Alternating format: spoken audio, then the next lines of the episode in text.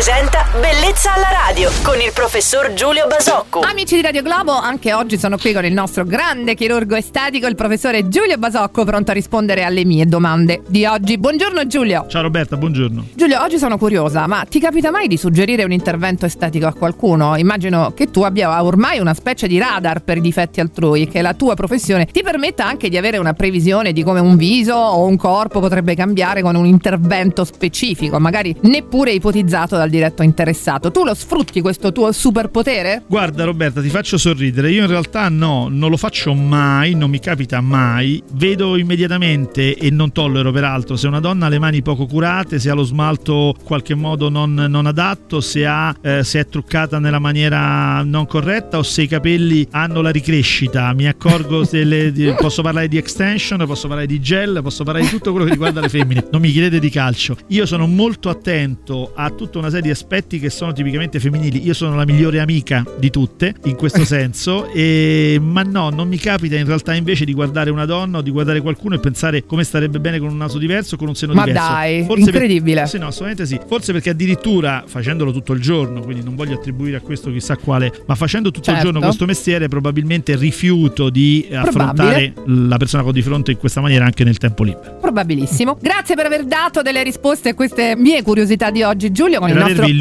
illuminato anche oggi. Anche oggi, Diciamolo. con il nostro chirurgo estetico Giulio Basocco, ci si ritrova domani mattina Con- su Radio Globo. sempre con piacere. Buona giornata e ciao. Sempre Roberta. Giulia, buona giornata a te, ciao. Ciao, ciao. Bellezza alla. Radio